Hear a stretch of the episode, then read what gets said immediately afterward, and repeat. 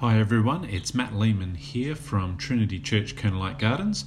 In today's episode, I'm going through study one in the Word one to one studies to just share a few ideas on how you can add to the excellent skeleton of the study that the book provides. For those at Trinity Church Colonel Light Gardens, you can join our Slack channel to discuss and share ideas that you've had, which are probably way better than mine. And if you want more detail, you can head to the website, The Word One to One and each of the studies there has a 25 minute or so video with the author Richard Borgonon on how he does the studies. This podcast is meant to be a quick five minute hit to share a few ideas to help you bring the studies to life with your own stories. And as always, remember prayer is the best prep you can do before meeting up with someone for a word one to one. Today we're on episode 1, which is John chapter 1, verses 1 to 18, starting on page 6 of the booklets. I always kick off this study and uh, put the thought in people's mind on who is John. And I really want to stress that he was a real person who lived and observed everything we see here about Jesus.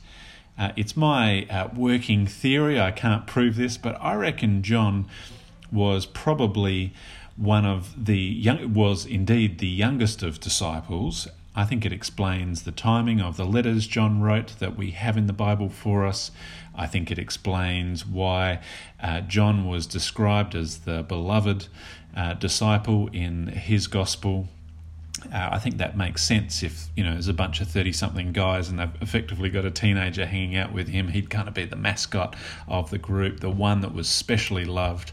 I think that makes sense of what we read about John in his gospel, and also of the little details as well that uh, John was kind of reclining against Jesus at the Last Supper, and little things like that, which might be a little bit strange amongst some thirty-something-year-old blokes. But if John was the young guy there, I think that makes total sense.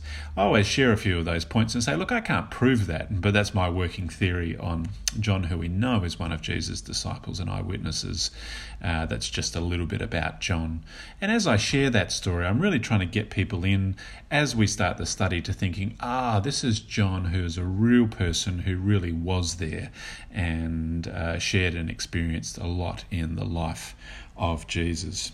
So I would read then through the notes on pages 6 to 7, and then we'd turn the page and get into it on pages 8 to 9.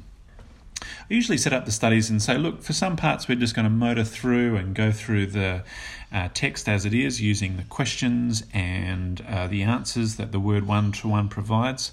And then at other times uh, I'll stop and share a story and uh, you can ask questions of, of course anytime along the way.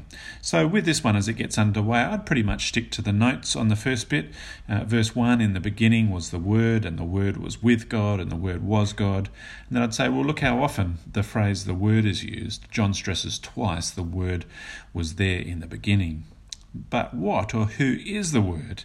And we're told there, verse 1, uh, that the Word was with God and the Word was God uh, which is an astounding claim. Verse 2 He was with God in the beginning. Saying he there means this the word is a person. Now, all I'm doing here is reading straight from the notes. I've just had a, a quick prep through it beforehand and know how the arrows and things move around the page. And for some parts of the study, I just go through like that and ask people if they have questions along the way. Where I try and bring this page to life uh, is verse 5. Uh, that's the light shines in the darkness, and the darkness has not overcome it.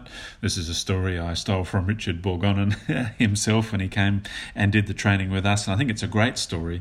Uh, just to kind of, after you've moved through some text for a while, to sort of say one of the great. Um, uh, you know things that reminds me that uh, you know Jesus really is the light shining in the darkness, is what happened in China about 60 years ago. In the mid 50s, the, uh, the communist government kicked out the Christian missionaries. They all had to leave China.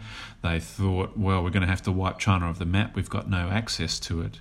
But very wisely, they left their Bibles behind.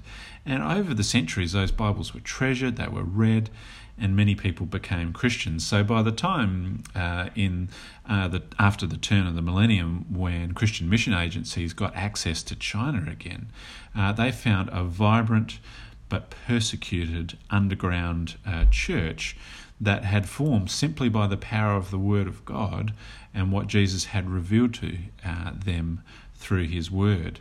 And they say, uh, conservative estimates roughly say that about 100 million people in China have become Bible believing Christians in the last decade as this word has come has gone out. So I share that story just to sort of say, look, there's plenty of people who and plenty of reasons that uh, uh, opposing the Christian message, and the government was very trying to do that. But Jesus really is the light of the world, and the darkness never overcomes it and uh, Jesus is indeed the light that shines in the darkness. And then I try and relate it to the person I'm with, and uh, often they've been along to church with us and sort of say, You've probably had the view, like most people, that religion's on the way out, churches are small, they're old, they're closing. But you've been in our church, you've seen the huge number of kids that run in and out every week, people of all ages, a vibrant church that's growing, filling up, starting new gatherings, planting new churches. Uh, we see that not as anything great that we've done. We just see that as Jesus being a light that shines in the darkness as we share the word of God with others which reveal him. So that'd be that's kind of the two main stories I bring study one uh, to life with. So I would um, then turn the page to page 10 and 11. I would go uh, through the notes there, largely uh, as they're uh, explained. I kind of ad lib a bit on the idea of John the Baptist being sort of this kind of rock star preacher who'd be online everywhere. He'd be on Q and A here in Australia, getting Tony Jones uh, fired up. I'm just trying to bring these stories very quickly uh, to light. Then, as you turn the page to pages uh, 12 and 13 uh, largely stick to the notes and then harp on the idea of uh, what it means to become a child of God. And really, that last quote there at the bottom of page 13 sort of who gets this right to become people, uh, children of God? Well, it's not people born into a religious family, it's not people who somehow became religious, but people who received Jesus and who Jesus gave the right to be children of God. Um, I think that's just uh, the bit I try and bring out on that page. And, and you can probably feel I'm starting to kind of motor through the study now. I try and just bring out two or so bigger stories, and with the questions that people have along the way, just sticking through the notes uh, is is really helpful. You might come up with other stories and ideas to share, but of course, um, as uh, we get to page 16 and 17, I usually spend a little bit of time on verse 16 explaining what grace is this idea of an undeserved kindness of God, but also that Jesus came to bring grace and truth. We all have an idea of how the world works, what's wrong with it, how it's fixed. Um, and I say from the Christian worldview, we're just saying that Jesus is the one bringing grace, but also truth on how the world really works, what the big problems are, and how they're solved. And that's all uh, comes in the person of Jesus. By the time you get to page 18 and 19, then that's just the summary. Largely stick to the notes at that point and then pages 20 to 21. I usually ask the person I'm with just to read the passage through in their head uh, with the view of, you know, does it make a lot more sense now? And I usually say, look, if we read these whole 18 verses, it's so dense. Most, you know, your head would have probably filled up uh, by verse 3. But now, having stepped through it, verse by verse, I reckon it'll make a lot more sense to you. Have a read of it now. If you've got any questions, we can talk about them. If not, I usually just finish by always asking, Did you enjoy that? Would you like to do it again? And uh, everyone so far has said yes, so I'll give them a little bit what comes next and uh, encourage them if they want to go back through their notes, that's fine. But also not to read ahead because it's really my job to uh, bring it to life. And um, I think that's just a, a, helpful way to finish off uh, the study. Usually, then make a, a time, whether it's going to be a fortnight or whatever, before we catch up again and finish off uh, the study.